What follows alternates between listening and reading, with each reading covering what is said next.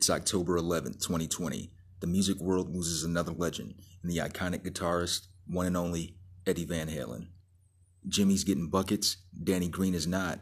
Morris throws the ball away, yet all the blame's placed on LeBron James. Saturday Night Live turns 45 today. Speaking of 45, your president says he's doing just fine and he's immune to the coronavirus, but I call fake news. His lies won't fly for too long. Across the country and around the world, across the street and around the corner, this is Over the Culture. This is Over the Culture podcast, where you get to hear my spin on things I like, like music, sports, sports entertainment, movies, TV shows, and your mom. You also get to hear about things I don't like, like flies. Flies, they serve no purpose. They represent shitty things. They're attached to shit. They're attracted to shit. They're attracted to shitheads.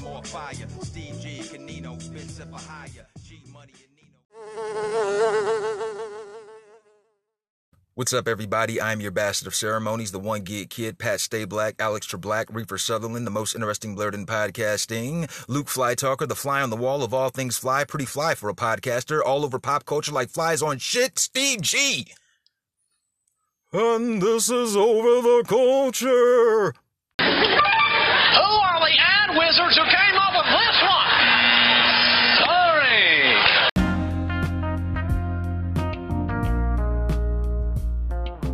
What's up, boys and girls? How you doing? My cultivating cultivists, my people. Did you bathe today? Did you wash your ass? I know it's a lazy Sunday. Be honest, did you bathe? Come on. We're not going to be sloths. That's one of the deadly sins, one of the seven deadly sins, says the vulgar, profane podcaster. Are you a bather or a showerer? And do you scrub or do you just go through the motions? Do you just waft in the in the soapy, sudsy water? Do you just loofah all over your body or do, do you scrub? You got to scrub, bro. You have to scrub. And I'm only telling you guys this because I care. No days off from bathing slash showering uh, slash scrubbing you ever just bathe and just kind of like, oh yeah, I'm going through the motions, I'm taking a bath, I'm taking a shower, and you don't really scrub, and you don't do that for a couple of days, and then the day that you do scrub, and, and you're just seeing all this excess filth on you coming off of you, and you're just like, oh my goodness, there's no telling how long this dirt has been on my fucking body, on my being. Scrub thoroughly some days when you have those darker rags and you kind of just you're, you're a little lax with it because you don't see the dirt but when you get those white rags and then those yellow rags those those lighter colored rags and, and you just see that dirt and that just kind of like pushes you even more to scrub throughout the whole process. And those showers are a little bit longer because it's like damn i've been fucking slacking on my bathing. And i'm a grown ass human being. I'm an adult. That ever happened to you? Man it happens I know why it happens. You go through the, you know, you, are in a rush for work. You got to go places, and you just kind of like, all right, I'm gonna bathe. Uh, do do do do do. And then you know, on some days when you got time, you actually like, oh shit, uh, man, I'm, I've, I've been showering every day for for a while, uh, but I still got this dirt. Damn, I've been tripping. Don't forget to scrub, people. Get the back of those kneecaps. Get that belly button, bro. That belly button probably smells like expired cheese. Get that belly button, man. Get the back of those kneecaps. Get between the toes. Get the bottom of your feet. You do not want to have yabba dabba doo paws. You don't want the bottom of your feet looking like mechanic's hands. Wipe the back of your neck, your nape. Get the nape. Get the, get the lower back. Get all that shit that you can reach. Sometimes some people need assistance, some people can't get those places. But yeah, man, no scrubs.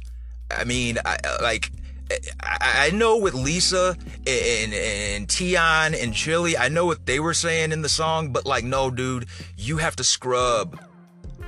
Dude, you gotta scrub. No days off. Fuck with like when you're in the shower, forget what those girls said in the song and Scrub, man. They're talking about a different kind of scrub. They don't want no scrubs, but you, my bro, my sis, you have to scrub. And speaking of scrubs, did anyone see the debate? How about Mike Pence, man? The Lord of the Flies, all flies on me. I don't know what the fuck he's going to do because he's a fly by night politician. Uh, when they lose, and they fucking should lose this November, uh, who knows what the fuck they're gonna do? Who cares? Maybe he'd be perfect for fucking Luby's or, or, fucking Whataburger or, or whatever fucking franchise there is in Indiana. But I do know he needs to get the fuck out of Washington, D.C., out of the fucking White House. Him and his Cheeto in command and his barely a speaky English wife. All of those motherfuckers, the whole crew. Ugly Ann Conway, fucking Pence, Trump, all those Trumps, get the fuck out of there. And when you get the fuck out of there, uh, whoever's in charge of cleaning, housekeeping, or whatever the fuck, they need to scrub that fucking White House. They need to sanitize that motherfucker. Fabuloso, uh, bleach, hydroxychloroquine, whatever the fuck you gotta do to make sure that place is clean and pristine for the people replacing those dumb fucks.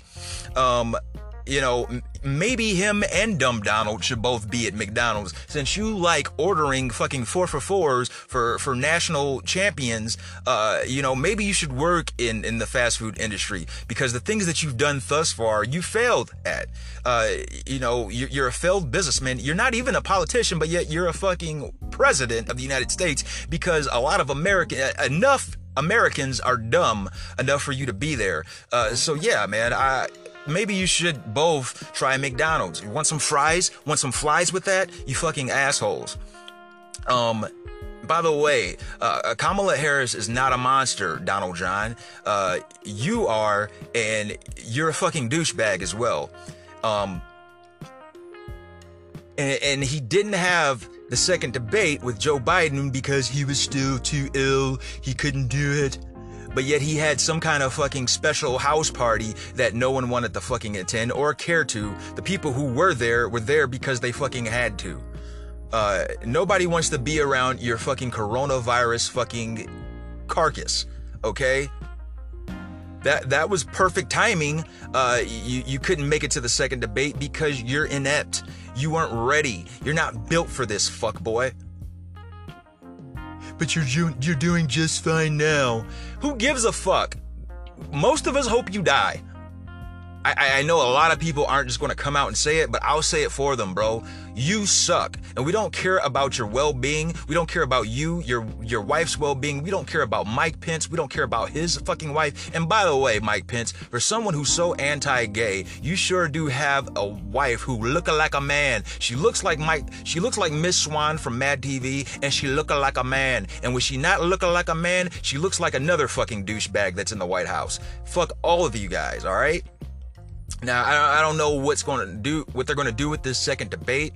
Uh, they're not going to have a second debate, so uh, they're going to do some little freestyle where uh, Dumpf is is going to speak his piece, say what the fuck he has to say uh, separately by himself. Uh, he, he's addressing the nation, I guess, whatever. I'm not going to watch anything he fucking says. Uh, I could barely get through the goddamn debate myself. Because I just can't stomach watching the motherfucker on my TV screen that I paid money for. Kamala Harris looks beautiful though. Man, damn. Uh, uh, Indian and, and Jamaican. That, uh, that's a great mix, right?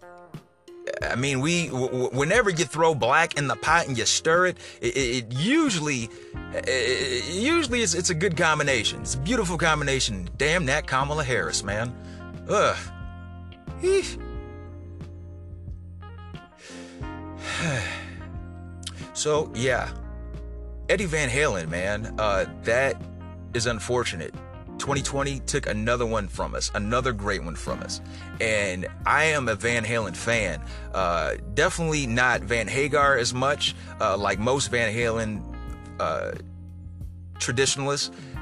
I, I, was all about David Lee Roth as the front man, and I, I always looked at Van Halen as the band that set the tone for the 80s um, extended from other artists' music from that time period. And even look like watching the movies the the scores the the montage music it, it all had that that happy-go-lucky feeling. It was party music. It, it was a good time in the 80s and the the band van halen eddie van halen his sound it it, it exemplified that in my opinion a, a lot of the sounds that you heard was like bastardized versions of Eddie Van Halen style. I felt, um, you know, they they came before. They were the precursor to hair metal, and you know, they kind of like godfathered that to an extent, because uh, I don't necessarily consider Van Halen hair metal. Uh, but they definitely have an influence on a lot of that shit. They have an influence on 80s. Um, like I said, I feel like they set the tone. They they laid down the landscape for the sound of the 80s and he is a musician that will be greatly missed man. Um, jump uh, hot for the teacher uh, running with the devil a lot of fucking classics man. And now he's no longer with us. We lost him to cancer his music lives on though and uh, man, condolences to Valerie Bertinelli and the Van Halen family. Has anyone been watching Fargo? Fargo is back for its fourth season. I've been watching on Hulu because we don't have cable. Uh, what's the point of even having cable? But anyways, Chris Rock is one of the stars in the show of, of this season and it's not your typical Chris Rock. It's a serious role, and he plays a gangster. And we're about three episodes in, and he's doing a great job. Pretty convincing. You just try to take the the pookie and all of the you know pootie tang, all just eliminate that from from your psyche for the time being while you're watching Fargo, man. And you know, I, I like to see comedic ad- actors show their range your Chris Rocks, your Jim Carreys, your Jack Blacks. I love it. Fargo is worth checking out. I need to get back to Lovecraft Country. I am about four episodes behind, and I figure, why the fuck not just start back from scratch? But before I do that, I need to finish up Girlfriends. My Girlfriends. I need to finish that. It's eight seasons. Eight seasons, and I've been trudging along watching Girlfriends. I'm in the final season. I just started. And man, it's been a journey. It's a great show. All of the actresses, the main actresses, they did a great job. Uh, their various boyfriends who had cameos for, you know, a couple episodes or, or maybe a, a one-off episode, they did a great job. And, and the guys that they, that play their boyfriends or love interests throughout this series, they're actually like known actors who were in movies um, from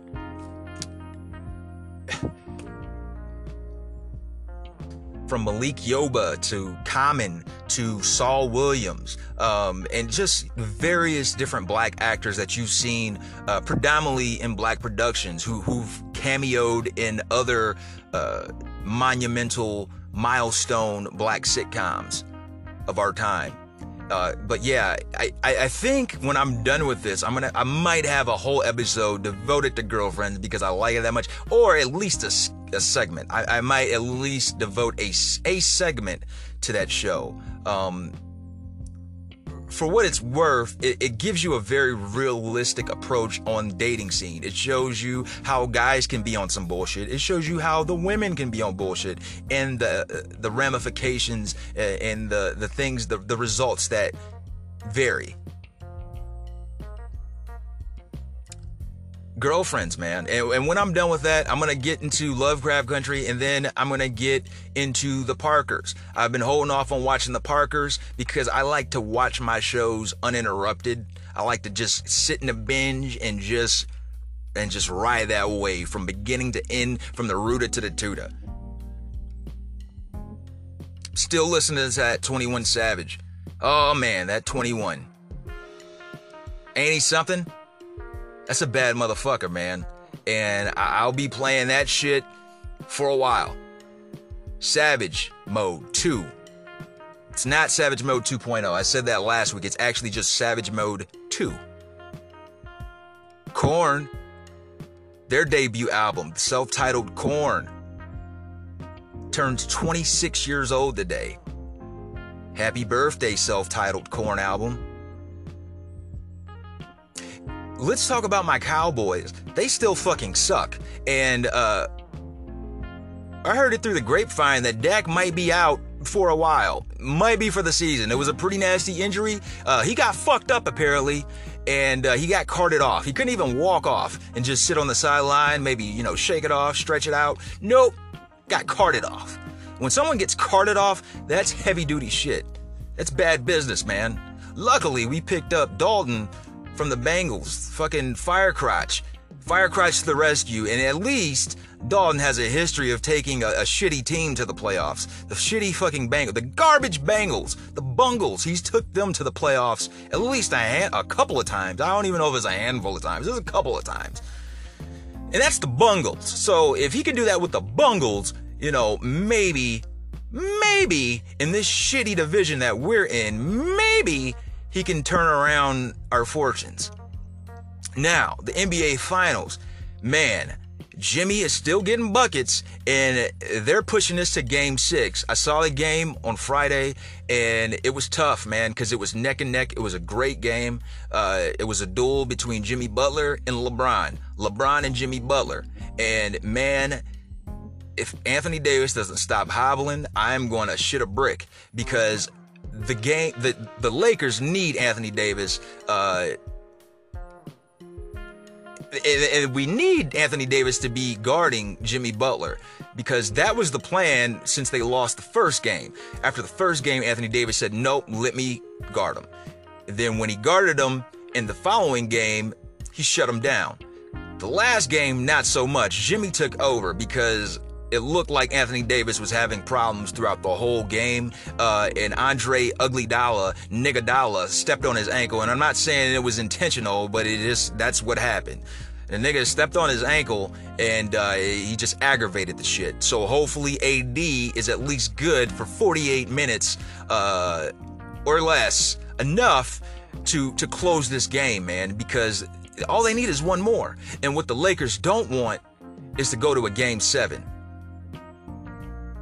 They need to take over early in this game and just keep mashing on the fucking gas, man. You know, I, it's great seeing Jimmy Butler putting up a Hall of Fame performance, and he's definitely earned his Hall of Fame entry. He might not be a first ballot, but he's going to get in there, second or third or fourth, just off this alone. And the thing with Jimmy, he's still got some more time.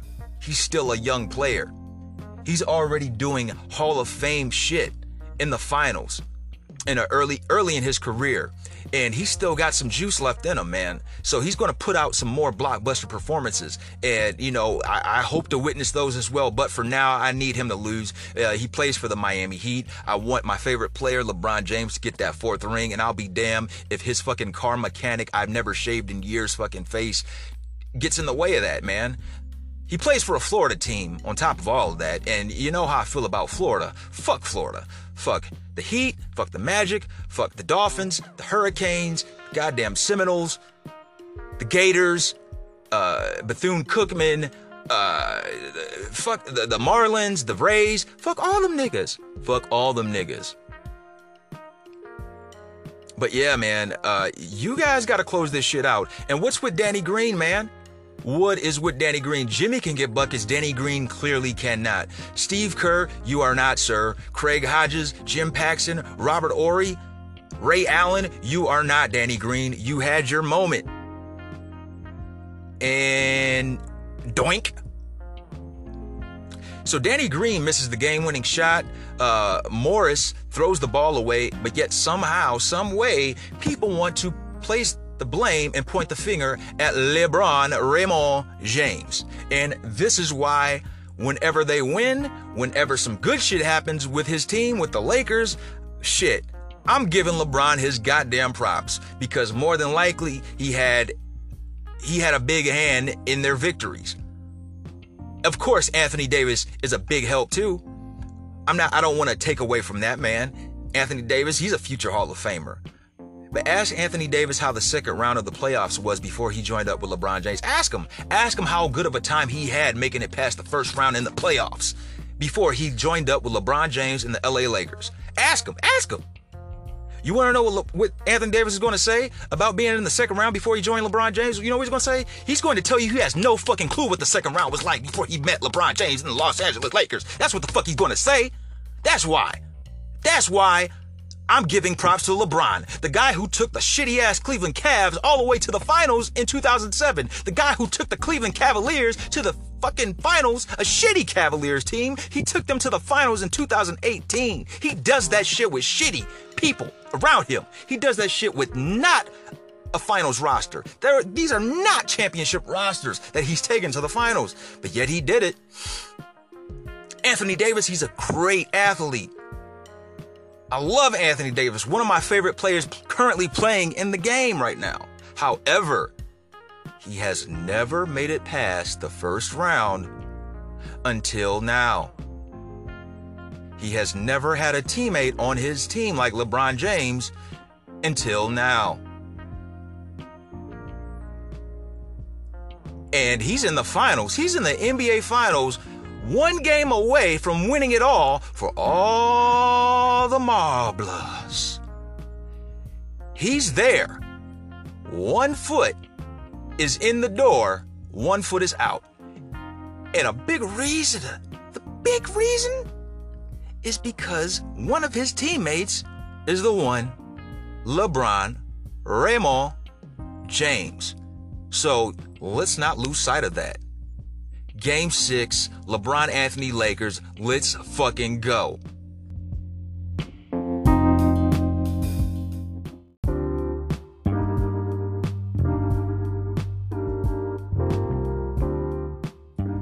Today in sports history.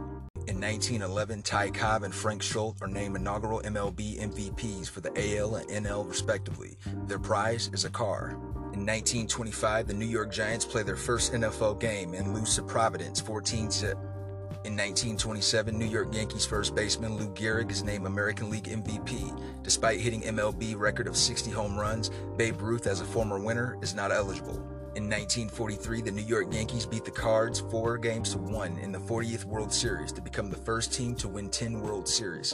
In 1948, the Cleveland Indians beat the Boston Braves four games to two in the 45th World Series. Go Tribe! In 1960, radio TV executive John Fetzer buys a controlling interest of the Detroit Tigers. In 1967, a World Series record of three consecutive home runs hit by Carl Yastrzemski, Reggie Smith, and Rico Petrocelli of the Boston Red Sox. 1968, MLB star Billy Martin is named manager of the Minnesota Twins. In 1980, the Dallas Mavericks opened their debut NBA season with a 103-92 victory against interstate rival San Antonio Spurs at Reunion Arena. In 1992, Deion Sanders, prime time, plays for Atlanta Falcons and the Atlanta Braves on the same day. In 1995, O.J. Simpson cancels a TV appearance on Dateline. He's not black, he's OJ, in 1997, Dennis Rodman returns from the second longest NBA suspension of 11 games.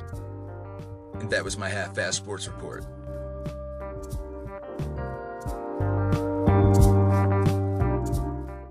We got the debut of Korn and series premieres of October 11th. We'll be black after these messages.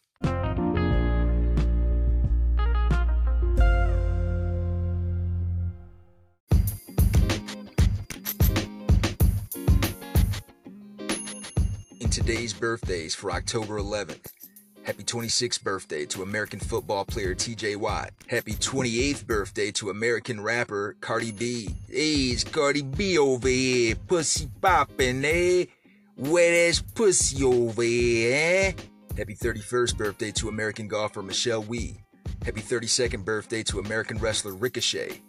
Happy 33rd birthday to American basketball player Mike Conley Jr. of the Ohio State. Happy 35th birthday to American actress Michelle Trachtenberg. American football player Terrell Suggs turns 38 today. Happy 43rd birthday to American basketball player and sportscaster Desmond Mason. American actress and producer Emily Deschanel turns 44. American rapper, DJ, and actress MC Lyte is 50 years old today. American actress and singer Jane Krakowski turns 52. Happy 53rd birthday to American actor and comedian Artie Lange. Cuban baseball player Orlando Hernandez, El Duque, turns 55 today. Also 55 is American actor and producer Sean Patrick Flanery. American actress Joan Cusack turns 58, while American football player and sportscaster Steve Young is 59. Happy 65th birthday to American basketball player and sportscaster Norm Nixon. And happy 74th birthday to American singer, songwriter, guitarist, and producer, one half of the legendary Hall and Oates, Mr. Daryl Hall.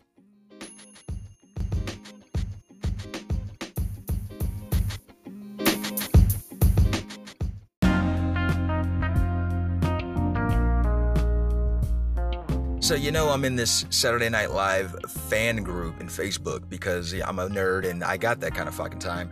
And I just don't like the complaining of this season. Uh, you know, the two episodes so far have been great. Uh, I'm a fan of comedy, I'm a student of comedy. Uh, the first episode, Chris Rock uh, with Meg the Stallion as the musical guest. And then this week, this just yesterday, Bill Burr another stand up comedian, a great stand up comedian, with musical guest Jack White. How can you go wrong? You don't go wrong. I haven't even seen the Bill Burr episode because of Hulu is apparently too fucking slow these days. I, I, I waited. It was nine o'clock and Hulu still hadn't updated it. But I can only imagine what the monologue was like. And the Saturday Night Live, a lot of the people in the in my Facebook group, oh, he's just too vulgar. He's too crazy. I haven't heard of it. Who is this Bill Burr guy? I just I just heard about him yesterday. And here's my thing: if you're just now hearing about Bill Burr yesterday or this past week, that shows how little you know about comedy and your fucking opinion is super invalid. And no, I'm not being a comedy Nazi. I'm simply saying this. Bill Burr has been around for a while now. He was in Chappelle Show, he's in The Mandalorian, he was in Breaking Bad, Better Call Saul. He's done some things in his fucking life. And for you guys to think that Lorne Michaels just all of a sudden picked some ranting white guy off the street just last week, oh uh, yeah, let's give him some shine he's good to go. Nope, that's not how it went. He's actually one of the greatest comedians of our time period. He's worked with Dave Chappelle, he's worked with Chris Rock. They're buddies. They know each other. He's worked with Louis C.K., he's worked with some of the biggest names of this era. They know of him. Kevin Hart knows of Bill Burr. Uh, so, anyway, you don't have to like Bill Burr to, to be knowledgeable in comedy but if you don't know, that shows you don't know shit about comedy. So fuck off. These episodes of SNL this season have been great, and anyone who tells you otherwise can eat a dick. Fuck you.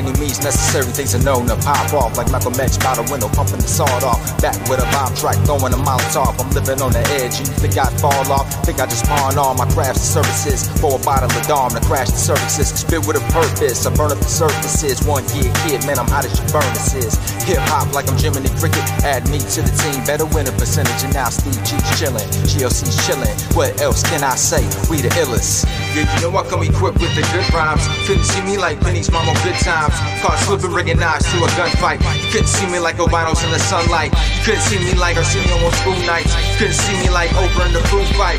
Cause she eat it up. Another beat from the man on the Junior James. Watch me beat it up. Can't see me, no, you can't see me. Can't see me, no, you can't see me. Can't see me, no, you can't see me can't see me, no, you can't see me. Spit a couple bars, make them chicks just smile, so I take it to the next level, bitch, young style. Beat running from me every time I attack it. Playing with a half deck, full metal jacket. Can't catch up, homeboy, you need practice. I abuse mics just like Joe Jackson. Step it up every time I spit. I'm Jeff Goldblum, dropping these fly ass hits. I'm a speed racer, Hennessy taster. Take this down with at least three chasers. One mic, ice cold, chillin' like Klondike. Couldn't see me like pussy on your prom night. Couldn't see me like birds in the wintertime. You You couldn't see me like bulimics at dinner time. Ask about me, kid with the stupid flow. You couldn't see me like the Browns in the Super Bowl. You couldn't see me like the Clippers in the finals. You can't see me play, boy, that's final. You can't see me, no, you can't see me. You can't see me, no, you can't see me. You can't see me, no, you can't see me. You can't see me, no, you can't see me. You can't see me, no, you can't see me. You can't see me, but you almost try.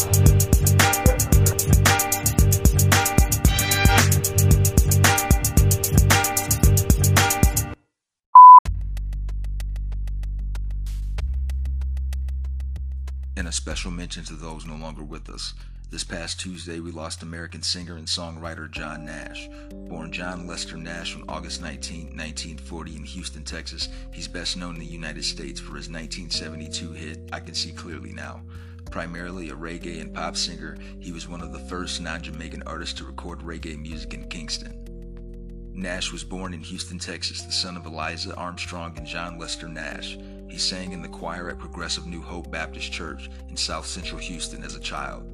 Beginning in 1953, Nash sang covers of R&B hits on Matinee, a local variety show on KPRC TV. From 1956, he sang on Arthur Godfrey's radio and television programs for a seven-year period.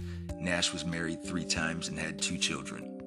Nash died peacefully of natural causes in his home surrounded by close family in Houston on October 6, 2020, after a period of declining health. He was 80. On that same day, we lost American musician, songwriter, producer, and inventor Eddie Van Halen.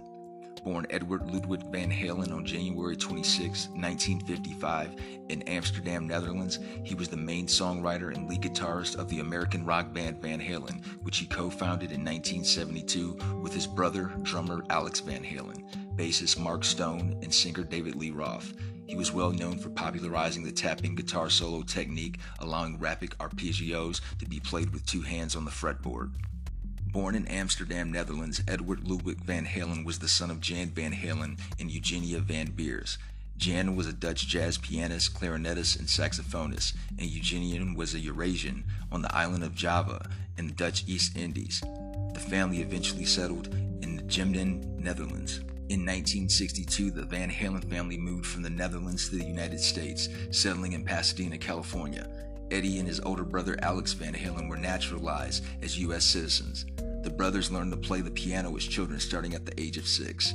They commuted from Pasadena to San Pedro to study with elderly piano teacher Stasis Calvados. Eddie revealed in an interview that he had never been able to read music. Instead, he learned from watching and listening. For example, during recitals of Bach or Mozart, he would improvise. From 1964 through 1967, he won first place in the annual piano competition held at Long Beach City College. His parents wanted the boys to be classical pianists, but Eddie liked rock music much better. Consequently, when Alex began playing the guitar, Eddie bought a drum kit for himself. However, after he heard Alex's performance of the Surfaris drum solo in the song Wipeout, he gave Alex the drums and began learning how to play the electric guitar. According to him, as a teen, he would often practice while walking around at home with his guitar strapped on or sitting in his room for hours with the door locked. Eddie and his brother formed the first band with three other boys, calling themselves Broken Combs, performing at lunchtime at Hamilton Elementary School in Pasadena, where he was in the fourth grade. He would later say that this was when he first felt the desire to become a professional musician. Eddie described supergroup Cream I'm So Glad on the album Goodbye as mind blowing. He once claimed that he had learned almost all of Eric Clapton's solos in the band Cream note for note. I've always said Eric Clapton was my main influence, he said, but Jimmy Page was actually more the way I am, in a reckless abandon kind of way. Speaking at an event at the Smithsonian National Museum of American History in 2015, Eddie discussed his life and the American dream, saying, We came here with approximately $50 and a piano, and we didn't speak the language. Now look where we are. If that's not the American dream, what is? Van Halen struggled with alcoholism and drug abuse. He began smoking and drinking at the age of 12, and he stated that he eventually needed alcohol to function. He entered rehabilitation in 2007 and later shared in an interview that he had been sober since 2008. Suffering from lingering injuries from past high risk acrobatic stage performances and crashes, Van Halen underwent hip replacement surgery in 1999 after his chronic avascular necrosis, with which he was diagnosed in 1995, became unbearable. He began receiving treatment for tongue cancer in 2000. The subsequent surgery removed roughly a third of his tongue. He was declared cancer free in 2002. He blamed tongue cancer on his habit of holding guitar picks in his mouth, stating in 2015, I use metal picks. They're brass and copper, which I always held in my mouth, in the exact place where I got tongue cancer. I mean, I was smoking and doing a lot of drugs and a lot of everything, but at the same time, my lungs are totally clear. This is just my own theory, but the doctors say it's possible. In 2012, Van Halen underwent an emergency surgery for a severe bout of diverticulitis. Recovery time required due to the surgery led to postponement of Van Halen tour dates scheduled in Japan. Van Halen was later hospitalized in 2019 after battling throat cancer over the previous five years. He died from the illness at St. John's Health Center in Santa Monica, California on October 6, 2020, at the age of 65. On October 6, some of Eddie Van Halen's childhood landmarks in Pasadena became memorials where fans could pay their respects to the guitar virtuoso. This past Thursday, we lost American professional baseball pitcher Whitey Ford. Born Edward Charles Whitey Ford on October 21, 1928, in Manhattan, New York City, he played his entire 16 year Major League Baseball career with the New York Yankees. He was a 10 time All Star and 6 time World Series champion. In 1961, he won both the Cy Young Award and World Series Most Valuable Player Award. Ford led the American League in wins three times and an earned run average twice. He is the Yankees franchise leader in career wins, 236 shutouts with 45 innings pitched 3,170 and a third, and games started by a pitcher with 438, tied with Andy Pettitte. Ford was inducted into the Baseball Hall of Fame in 1974. Ford signed with the Yankees as an amateur free agent in 1947 and made his major league debut in 1950. Following a two year sojourn to serve in the United States Army during Korean War, Ford returned to the Yankees in 1953 and pitched for them until retiring in 1967. During his tenure with the team, Ford set numerous World Series pitching records, including consecutive scoreless innings, 33 and two thirds, wins 10, games started 22, innings pitched 146, and strikeouts 94. The Yankees retired his uniform number 16 in 1974 and dedicated a plaque in his honor in Monument Park in 1987. Ford served as the Yankees pitching coach in 1964 while still a player and from 1974 to 1975 after retiring. He also served as the team's first base coach in 1968. In the wake of Yogi Berra's death in 2015, George Vecsey of the New York Times suggested that Ford was now the greatest living Yankee. Ford died on October 8, 2020, at the age of 91. Luke Perry was an American actor. Born Coy Luther Perry III on October 11, 1966, in Mansfield, Ohio, he became a teen idol for playing Dylan McKay on the TV series Beverly Hills 90210 from 1990 to 1995, and again from 1998 to 2000. He also starred as Fred Andrews on the CW series Riverdale. He had guest roles on notable shows which are Criminal Minds, Law and Order Special Victims Unit, The Simpsons, and Will and Grace, and also starred in several films, including Buffy the Vampire Slayer, 8 Seconds, The Fifth Element, and Once Upon a Time in Hollywood, his final feature performance. Perry suffered a massive stroke at his home in Sherman Oaks, Los Angeles on February 27, 2019. After a second stroke, his family decided to remove him from life support, and he died on March 4, 2019, at the age of 52. He was buried on the Perry family farm in Vanleer, Tennessee, where he had lived since 1995. He was buried in an eco friendly mushroom burial suit designed to remove polluting toxins from the body while naturally breaking it down. In the aftermath of his death, the Reelz channel announced a documentary titled Luke Perry in his own words. As a result of his death, his Riverdale character Fred Andrews also died, and the four season premiere was a tribute episode dedicated to him and his character. Dusty Rhodes was an American professional wrestler, booker, and trainer. Born Virgil Riley Runnels Jr. on October 11, 1945, in Austin, Texas, he's better known as the American Dream Dusty Rhodes, who worked most notably for the National Wrestling Alliance, Jim Crockett Promotions, and the World Wrestling Federation, later known as WWE. Following his retirement from wrestling, he made occasional on air appearances on WWE television and pay per views and worked as a backstage booker and producer in WWE's NXT developmental territory.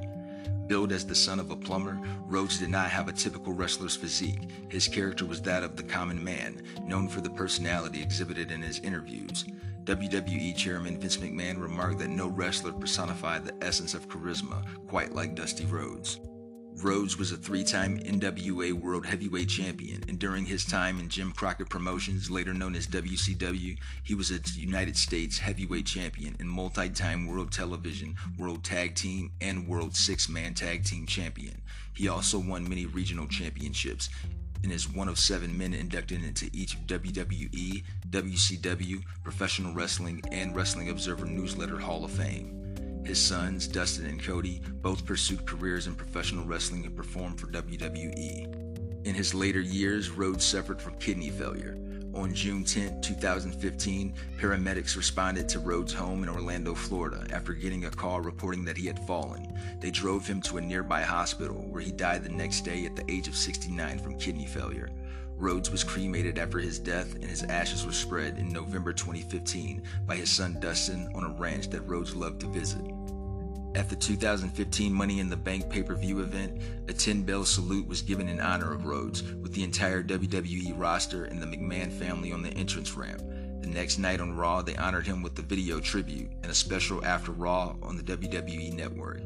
At the NXT tapings following his death, he was honored with another 10 bell salute. Earle Hyman was an American stage, television, and film actor.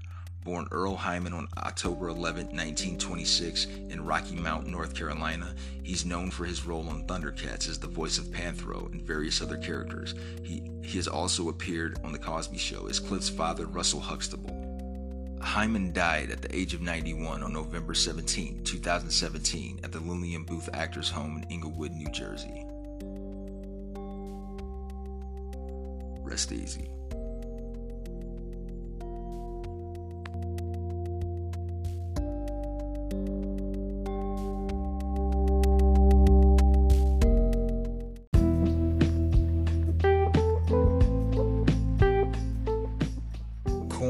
Eponymous debut studio album by American nu metal band Korn. It was released on October 11, 1994, through Immortal slash Epic Records. Before recording the album, the band was approached by Immortal slash Epic Records after a performance at Huntington Beach, California. The band signed to their label because they didn't want to sign away all of their creative freedom. The band would record at Indigo Ranch Studios in Malibu, California, with producer Ross Robinson, who also produced their 1993 demo, Neidermeyer's Mind. The recording took place from May to June 1994. After the recordings, Korn toured with Biohazard and House of Pain. The album's themes include child abuse, drug abuse, and bullying. The album cover depicts a young girl being approached by a large man who is holding what appears to be horseshoes or possibly blades. Furthermore, the girl's shadow gives the appearance that her body is being hanged due to the position of the band's logo. Photography was done by Steven Stickler, and the design was directed by Jay Papke and Dante Ariola. Ariola. The first single, Blind, charted at number 15 on the Canadian Alternative 30. The album peaked at number 10 in New Zealand as well as number 20, 72 on the Billboard 200. The debut album has sold at least 2.1 million copies in the United States and 10 million copies worldwide, according to Nielsen SoundScan, as of January 4, 2013. The album is considered by many to have started the nu metal genre. While Korn was looking for a place to record their debut album, they asked producer Ross Robinson to produce their album. After accepting the offer, Robinson suggested they record at Indigo Ranch, Malibu, California. The band would record the majority of the album there, while additional recording took place at Bakersfield Fat Tracks. Korn recorded most of the album with all members playing simultaneously, as opposed to recording instruments separately. In addition, Indigo Ranch was located on a hill rather than in the city, allowing them to record outside, resulting in the distinctive sound and quality of music given off by their instruments. The bagpipes on Shoots and Ladders are often thought to have been recorded on a mountaintop. However, they were actually recorded with a microphone set up at the back door of the studio while Jonathan Davis walked past outside playing. As he walked further from the microphone, this led to the sound naturally fading quieter. Korn finished recording their self titled album by the end of June 1994. Since Robinson produced the album, his career was launched by its success, as it taught Robinson how to produce. In an interview with heavy metal magazine Metal Hammer, Davis touted Robinson's behavior, saying, Ross is a very pure and clean spirited person, and you feel it when you're with him. He's the kind of person that can draw that out of you. I felt very safe with Ross. The album was released on October 11, 1994 through Immortal and Epic Records. During the recording of Korn, there were four outtakes Christmas Song, Sean Olson, Layla, and This Broken Soul. Sean Olson was put on the single release of Shoots and Ladders and featured on the Crow City of Angels soundtrack. Korn begins with Blind, starting with the dueling riffs of James Shaffer and Brian Welch. Lead vocalist Jonathan Davis' first line is Are You Ready, which is now one of the band's trademarks. Davis told Metal Hammer that on the album's second track, Ball Tongue, he didn't sing a goddamn word in that song. I couldn't describe what I wanted to do, so that's how it came out. It's a really heavy sound. Shoots and Ladders explores the concept of nursery rhymes. Davis relates, Shoots and Ladders uncovers the hidden messages in nursery rhymes, the first songs many of us ever hear. Shoots and Ladders, to set the record straight, calls out nursery rhymes for what they really are. I choose each rhyme for a different reason. Bye Bye Black Sheep has racist overtones. London Bridge talks of all the people of London dying from the Black Plague, as does Ring Around the Roses.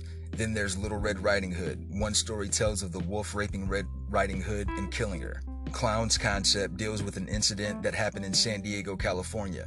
A skinhead who told Davis to go back to Bakersfield attempted to hit Davis, but he dodged and the band's road manager Jeff knocked the skinhead out. Helmet in the Bush was about Davis's drug abuse and the fear that gripped him at the height of his drug problem. He pleaded for a divine intervention to deliver him from his nightmare. Davis explained, I'd wake up in the morning and do a line to get out of bed. Speed in the morning, I'd have it all lined up for breakfast. So when I'd lay down and go to sleep, I'd wake up and just snort. And it's like, yeah, okay, I'm up. It was bad. It's like you do one line and stay up all night, but then you have shit to do the next day. So you have to do another line to be able to keep staying up to get that shit done. Eventually, you start spinning out from sleep deprivation. You get hallucinations and shit like that. Davis said that Helmet in the Bush is about meth. It's about when you do meth and you look down at your dick and it's literally a helmet in the bush. Basically, it's what happens when you do too much drugs. Some man problems down below. Just another reason not to do drugs, children, Munky elaborated. Faggot's lyrical themes are about lead vocalist Jonathan Davis's time in high school, where he was relentlessly bullied primarily by jocks for wearing eyeliner, listening to new wave, and enjoying arts. He was constantly called names like fag or faggot. Davis talked about the song in an interview saying, There's a big rumor about me being a homosexual. Does it really matter? I have lots of gay friends. It shouldn't matter. I was in the new romantic scene in high school with Duran Duran as his favorite as my favorite band, wearing makeup. I got called a fag by the jocks. Couldn't walk through the halls without hearing that or being picked on.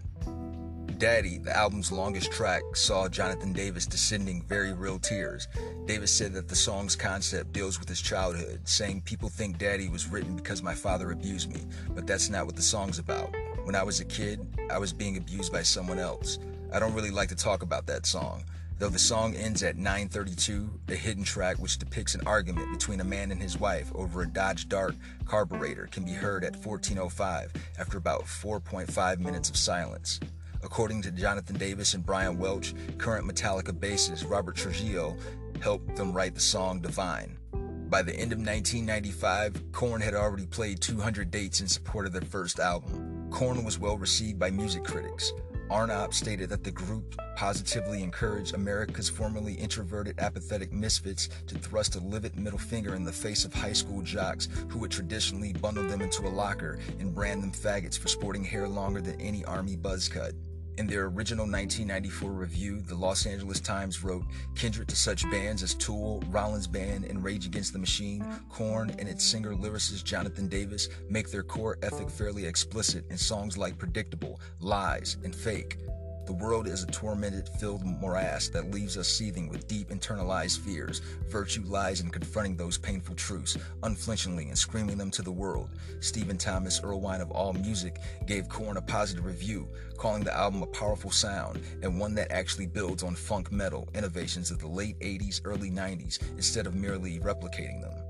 Sputnik Music thought that although Davis isn't the best lyricist, he is able to paint very disturbing visual images in the head of the listener, especially on the song Daddy. Sputnik Music also thought that Davis's voice was what made Korn unique and that it made every song on the album interesting. They praised each of the members' skill on the respective instrument and summed it up as bass-heavy, angst-ridden vessel of catharsis. They considered Blind, Ball Tongue, Need To, Faggot, Helmet in the Bush, and Daddy to be the best songs from the album. In July 2014, Guitar World ranked Korn at number 27 in their super unknown 50 iconic albums that define 1994 list. Metal Hammer considered the album to be Korn's best writing. This is a record that remains as integral to modern metal as the first Black Sabbath album or Metallica's Master of Puppets. Korn's debut album is said to have established nu metal. As said by Joel McIver, Korn was almost solely responsible for the tidal wave change that subsequently swept the metal scene.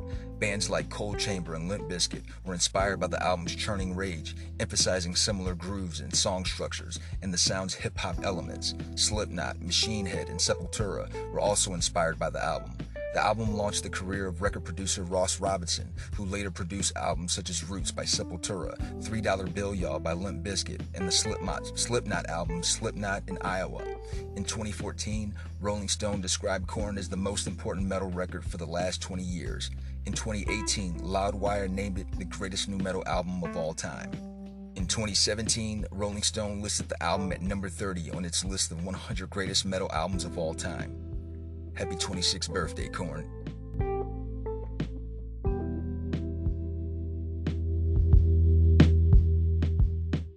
Yeah. What's up, Doc? This day in 1960, The Bugs Bunny Show premiered.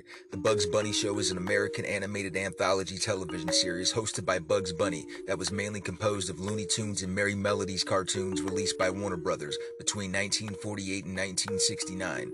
The show originally debuted as a primetime half-hour program on ABC in 1960, featuring th- three theatrical Looney Tunes cartoons with new linking sequences produced by Warner Brothers cartoon staff.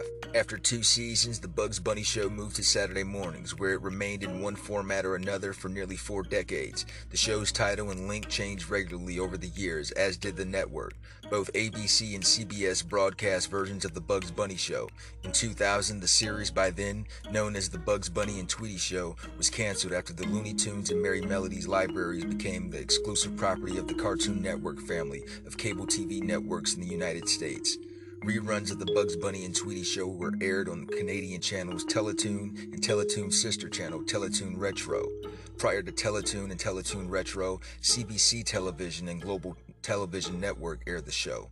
In Australia, episodes of the show was divided into three networks, with most episodes aired on Nine Network, and some episodes were divided on Network 10 and 7 Network since its debut.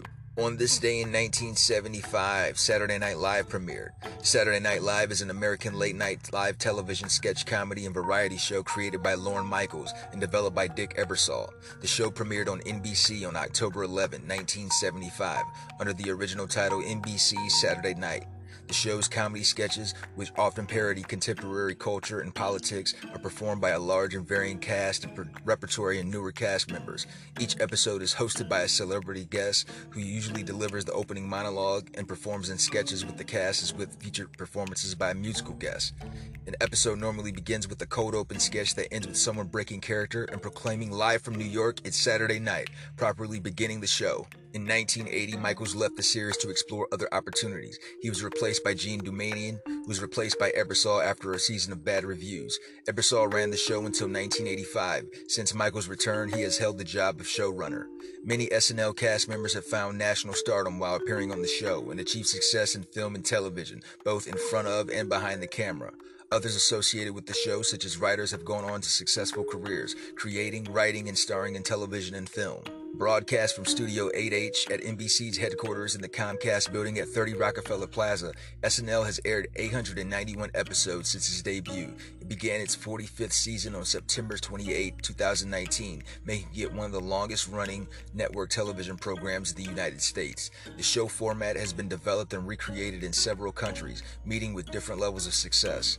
Successful sketches have been have seen life outside the show as feature films, including The Blues Brothers and Wayne's World. The show has been marketed in other ways, including home media releases of best of and whole seasons and books and documentaries about behind the scenes activities of running and developing the show. Throughout four decades on air, Saturday Night Live has received a number of awards, including 71 Primetime Emmy Awards, four Writers Guild of America Awards, and two Peabody Awards. In 2000, it was inducted into the National Association of Broadcasters Hall of Fame. It was ranked 10th in TV Guide's 50 Greatest TV Shows of All Time list, and in 2007 it was listed as one of Time's 100 Best TV Shows of All Time. As of 2018, the show had received 252 Primetime Emmy Award nominations, the most received by any television program. The live aspect of the show has resulted in several controversies and acts of censorship, with mistakes and intentional acts of sabotage by performers as well as guests. On this day in 1987, the show Women in Prison premiered. Women in Prison is an American television sitcom created by Katherine Green, which aired on Fox from October 11, 1987 to February 20, 1988. Set in cell block J of Bass Women's Prison in Wisconsin, the show focuses on the interactions among the prison inmates. The show's cast include Peggy Cass, Julia Campbell, Antoinette Byron, Blake Clark, Denny Dillon, CCH Pounder, and Wendie Jo Sperber. On this day in 2006, the show 30 Rock premiered. 30 Rock is an American satirical sitcom television series created by Tina Fey that originally aired on NBC from October 11, 2006 to January 31, 2013. The series, based on Fey's experiences as head writer for Saturday Night Live, take place behind the scenes of a fictional live sketch comedy show depicted as airing on NBC. The series' name refers to 30 Rockefeller Plaza in New York City, the address of the now Comcast building, where the NBC studios are located, and where Saturday Night Live is written, produced, and performed. The series was produced by Lorne Michaels Broadway Video and Fey's Little Stranger Incorporated in association with NBC Universal. 30 Rock episodes were produced in a single camera setup and were filmed in New York. The pilot episode premiered on October 11, 2006, and seven seasons followed.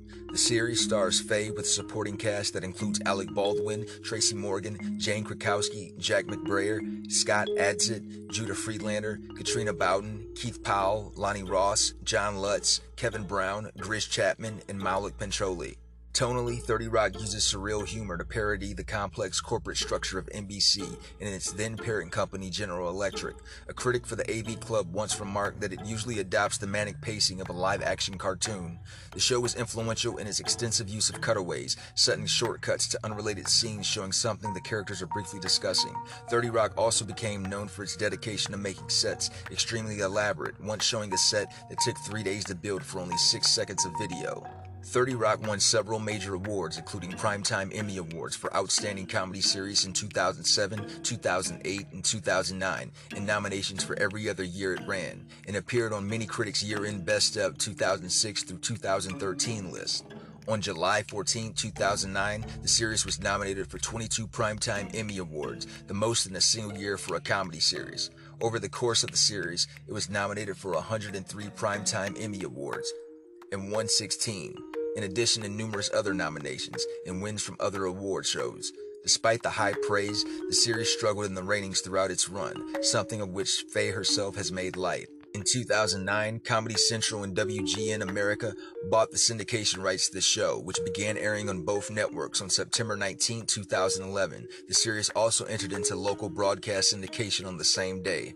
Today, 30 Rock is regarded as a landmark series. Its series finale, in particular, has been named as one of the greatest in television history by several publications.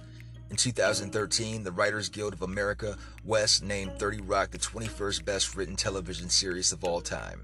On this day in 2011, the show Last Man Standing premiered. Last Man Standing is an American sitcom created by Jack Burditt for ABC, later airing on Fox. The show stars Tim Allen as an executive at a sporting goods store chain headquartered in Denver, Colorado, who is a married father of three daughters and a grandfather to his eldest daughter's son. Last Man Standing is a joint production by 21 Laps Adelstein Productions, Nest Egg Productions, and 20th Television. It's also syndicated by 20th Television. The series originally ran on ABC from 2011 to 2017 for six seasons and entered syndication in 2015. Despite being ABC's second highest rated sitcom for the 2016 17 season, the network declined to renew Last Man Standing for a seventh season. Media publications reported that ABC was unwilling to cover the production costs for a seventh season on behalf of 20th Century Fox Television.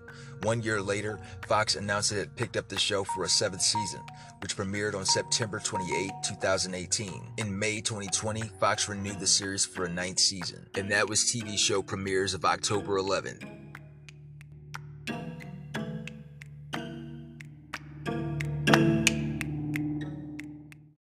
And I don't really think it's fair for me to be on a jury because I'm a hologram.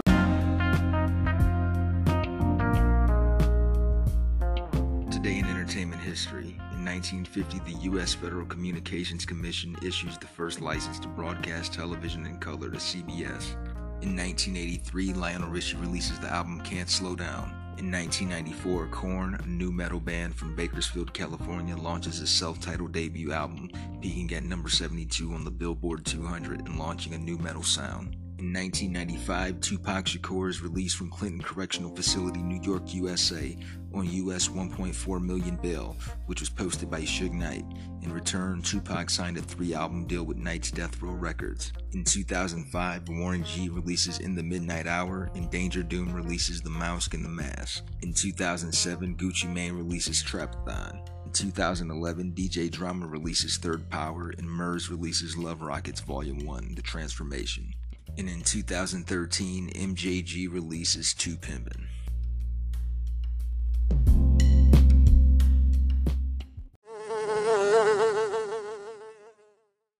So that wraps up another edition of Over the Culture podcast. Congratulations to this year's NBA champions, the LeBron Anthony Lakers. Man, this is my 50th episode. 50. Man, I've been doing this 50 times, man. Thank you. Thank you to our musical guest, Steve G, Bronny James Jr. Wait until your father gets home. Peace. Ohio.